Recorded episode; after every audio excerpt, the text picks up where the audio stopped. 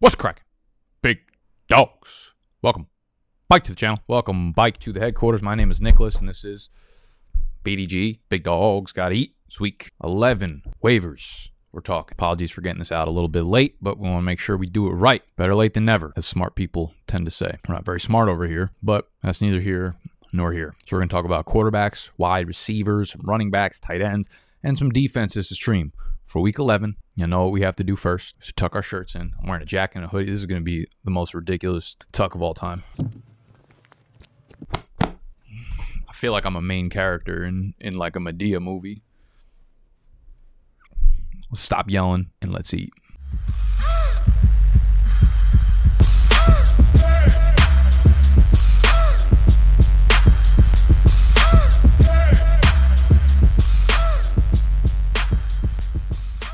All right, first up, uh, y'all know we don't really dive into quarterbacks much because we are a super flex brand, but Cam Newton is certainly available on your waiver wire.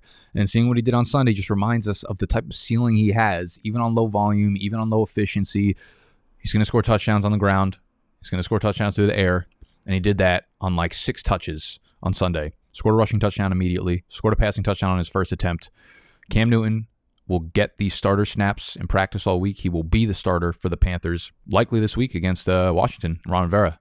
I will say, uh, real quickly, there are a couple defenses that have just absolutely like transformed. I think Washington's defense is, you know, obviously they lost Chase Young, which is devastating. So maybe this is completely fucking irrelevant. But they had turned things around. Uh, you know, the beginning of the year they were dreadful. They were pitiful on uh, on defense, and they've been much better over the last you know few weeks, what whatnot. But with Chase Young, I guess hard to be high on them. Tennessee was another defense that um, we had come to think about as a terrible, terrible defense in the beginning of the year. You could run on them, you could throw on them, but that's not the case. They've been very, very good on defense over the last six to seven weeks. Um, so don't think of them that way anymore. Jacksonville's the last defense I would probably start to think about a little bit differently. They have a very strong pass rush now. Um, so a lot of times you'll see that like defenses start off miserable and then uh, as they understand their identity a little better as the season progresses and they get the right mixtures on the offensive line and the linebacking group together they transform their identity um, so don't be stuck thinking about some of these defenses the way that we came into the year thinking about them.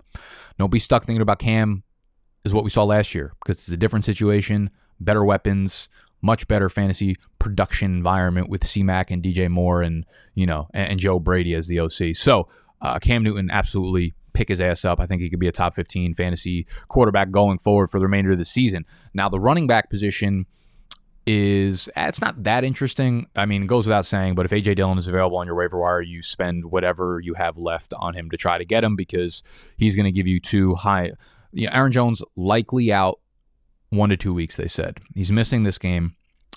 I would assume he's probably going to miss next week as well. They have the bye in week 13, so you have a week 11, week 12, one to two week MCL sprain, then the bye. So I don't think we see him back till week 14. I think AJ Dillon's going to give you top five fantasy running back numbers over the next two weeks with Aaron Jones out, which means you know you want to break the bank on him right now. Plus, you want to just own him going forward in case something else happens. Aaron Jones, he's literally a league winning type of player in the fantasy playoffs.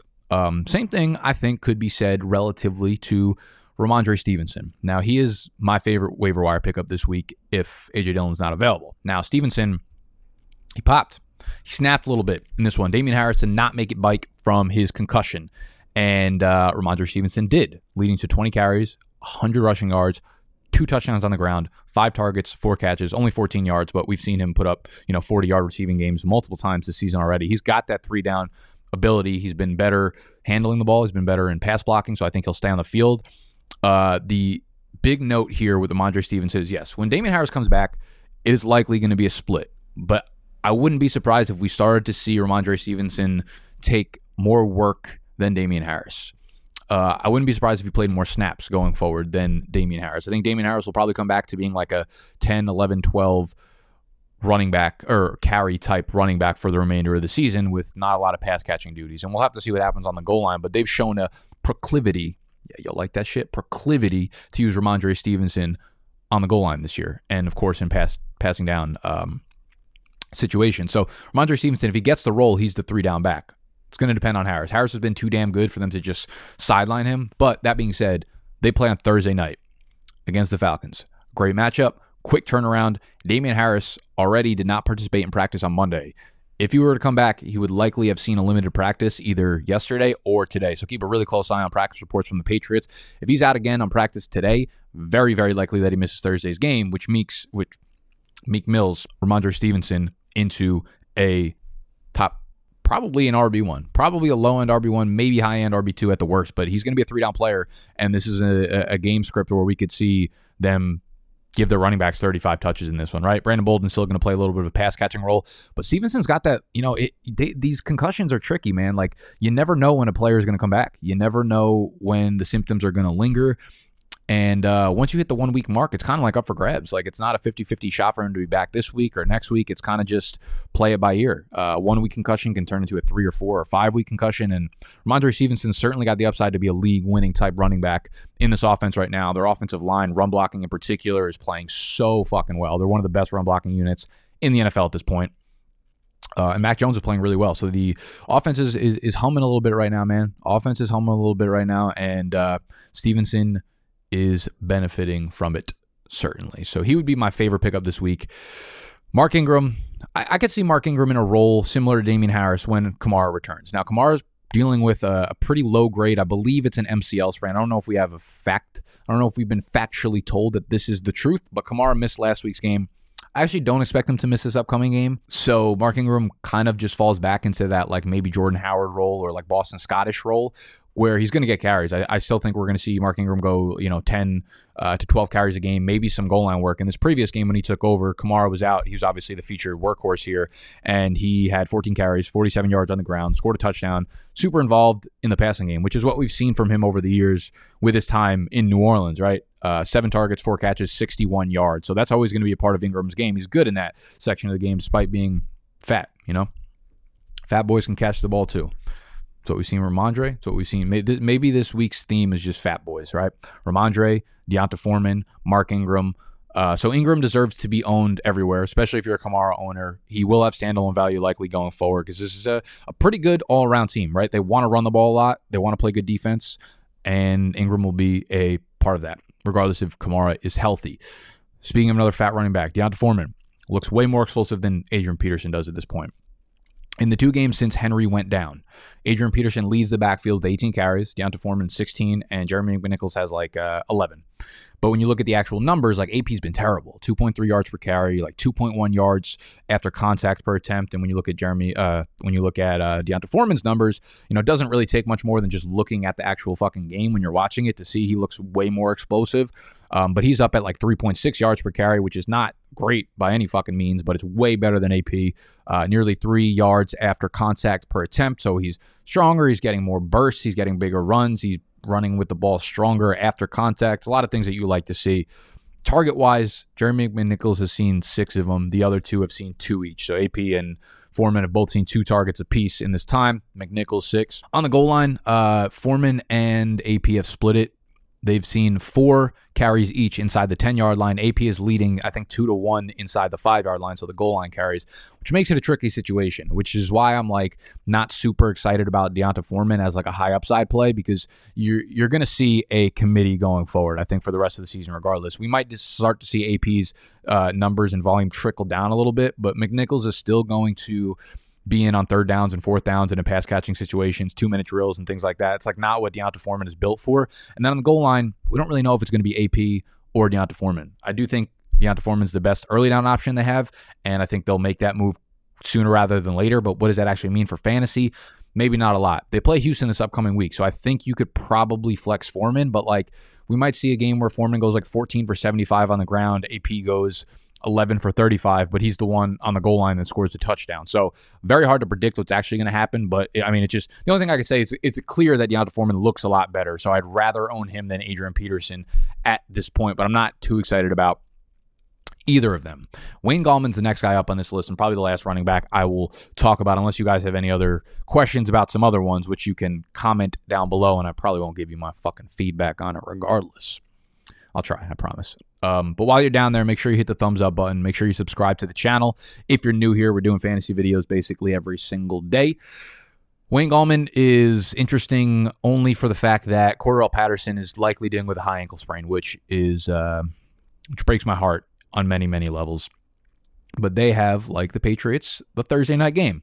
So almost impossible for Cordarrelle Patterson to play this week. Maybe he gets back in week 12, but again, it is a high ankle sprain. It's not a severe high ankle sprain, supposedly. And I think this is what like Joe Mixon was dealing with. Remember, Joe Mixon had a high ankle sprain, but it was like a low grade high ankle sprain. And he, I think he missed a week. And then the next week back, he was pretty much fine. They did keep him at a lower snap rate, but he looked really good on the field. So could be a similar situation for Patterson, but it could be a multi week injury.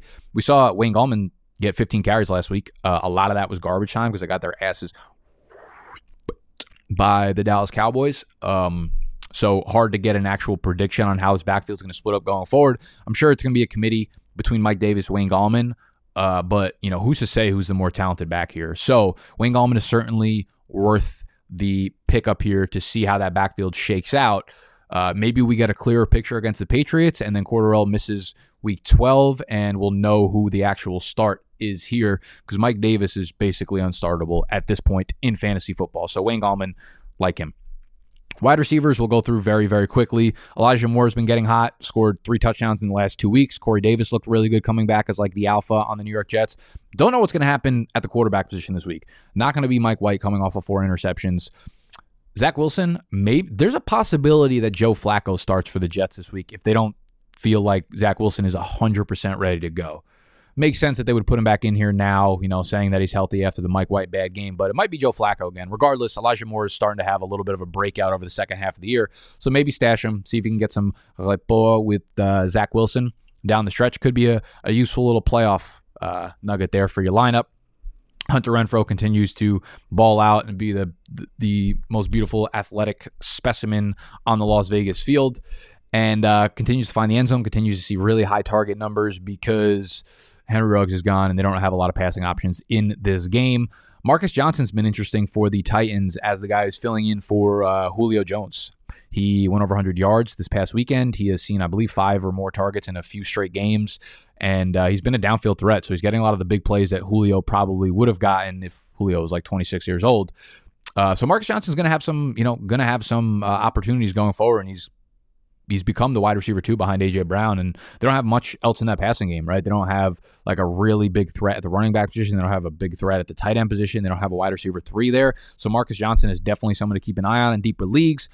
I can't believe Spaghetti made his way back onto my plate here, but Robbie Anderson, Robbie Spaghetti Anderson, man, um, with Cam Newton back, I'm not like excited about it, but the fact that it's a new, you know, quarterback, a new environment, a new situation for him, I think he deserves to be rostered in 12 team leagues to see what comes of it. What if Cam Newton just loves this dude? What if he just keeps chucking it downfield to him? You never know. Like the way he was with Nelson Agholor last year, like Robbie Anderson could be that. Um, and it looked good for why did I say Nelson Agholor? Nelson Agholor was not on the Patriots last year. Who am I thinking about? I guess Jakobi Meyers. I feel like Cam was like r- relatively good for when he was healthy, throwing the ball downfield last year, and it's just uh, escaping my spaghetti fucking brain right now. But I think Robbie Anderson could be a thing with Cam Newton. So can't be any worse than what it was with Sam Darnold. Keep an eye on him, score the touchdown. Christian Kirk also needs to be obviously owned. I'm assuming he's owned in most leagues at this point. Kyler Murray, I expect to play this week. DeAndre Hopkins, I don't really know. Uh, I, I think both of them won't be back, but it's possible that he misses time. Uh, he misses another week, and Kyler Murray is back. And then Christian Kirk is obviously a much superior player in fantasy right now to Green and Rondale Moore. So Christian Kirk is there. Van Jefferson also would have had a much bigger game last night uh, had he stop fucking dropping balls and stuff. They do have their bye week coming up. The Rams do. Uh, and then OBJ will be much more assimilated into the offense. I expect him to be the wide receiver too, but I think he'll have more opportunities, Van Jefferson, now than he did with Robert Woods in the lineup, who was such a staple of that offense to begin with. So Van Jefferson probably needs to be owned as well. Let's look at some defenses. Actually, one tight end I do want to talk about is Tyree Jackson of the Philadelphia Eagles. I talked about him on yesterday's Monday stream, which I recap every single game on Monday on a live stream. So make sure you're both subscribed and got them notifications turned on, like Zendaya. Tyree Jackson, quarterback turned tight end, super fucking athletic.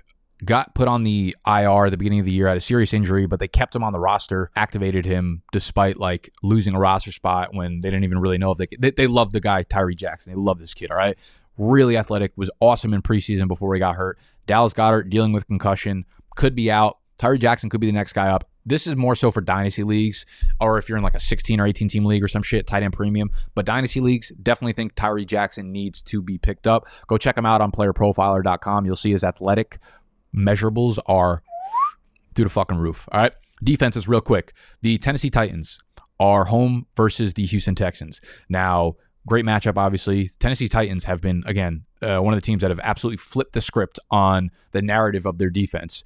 Last six games, they have averaged 11.3 fantasy points per game.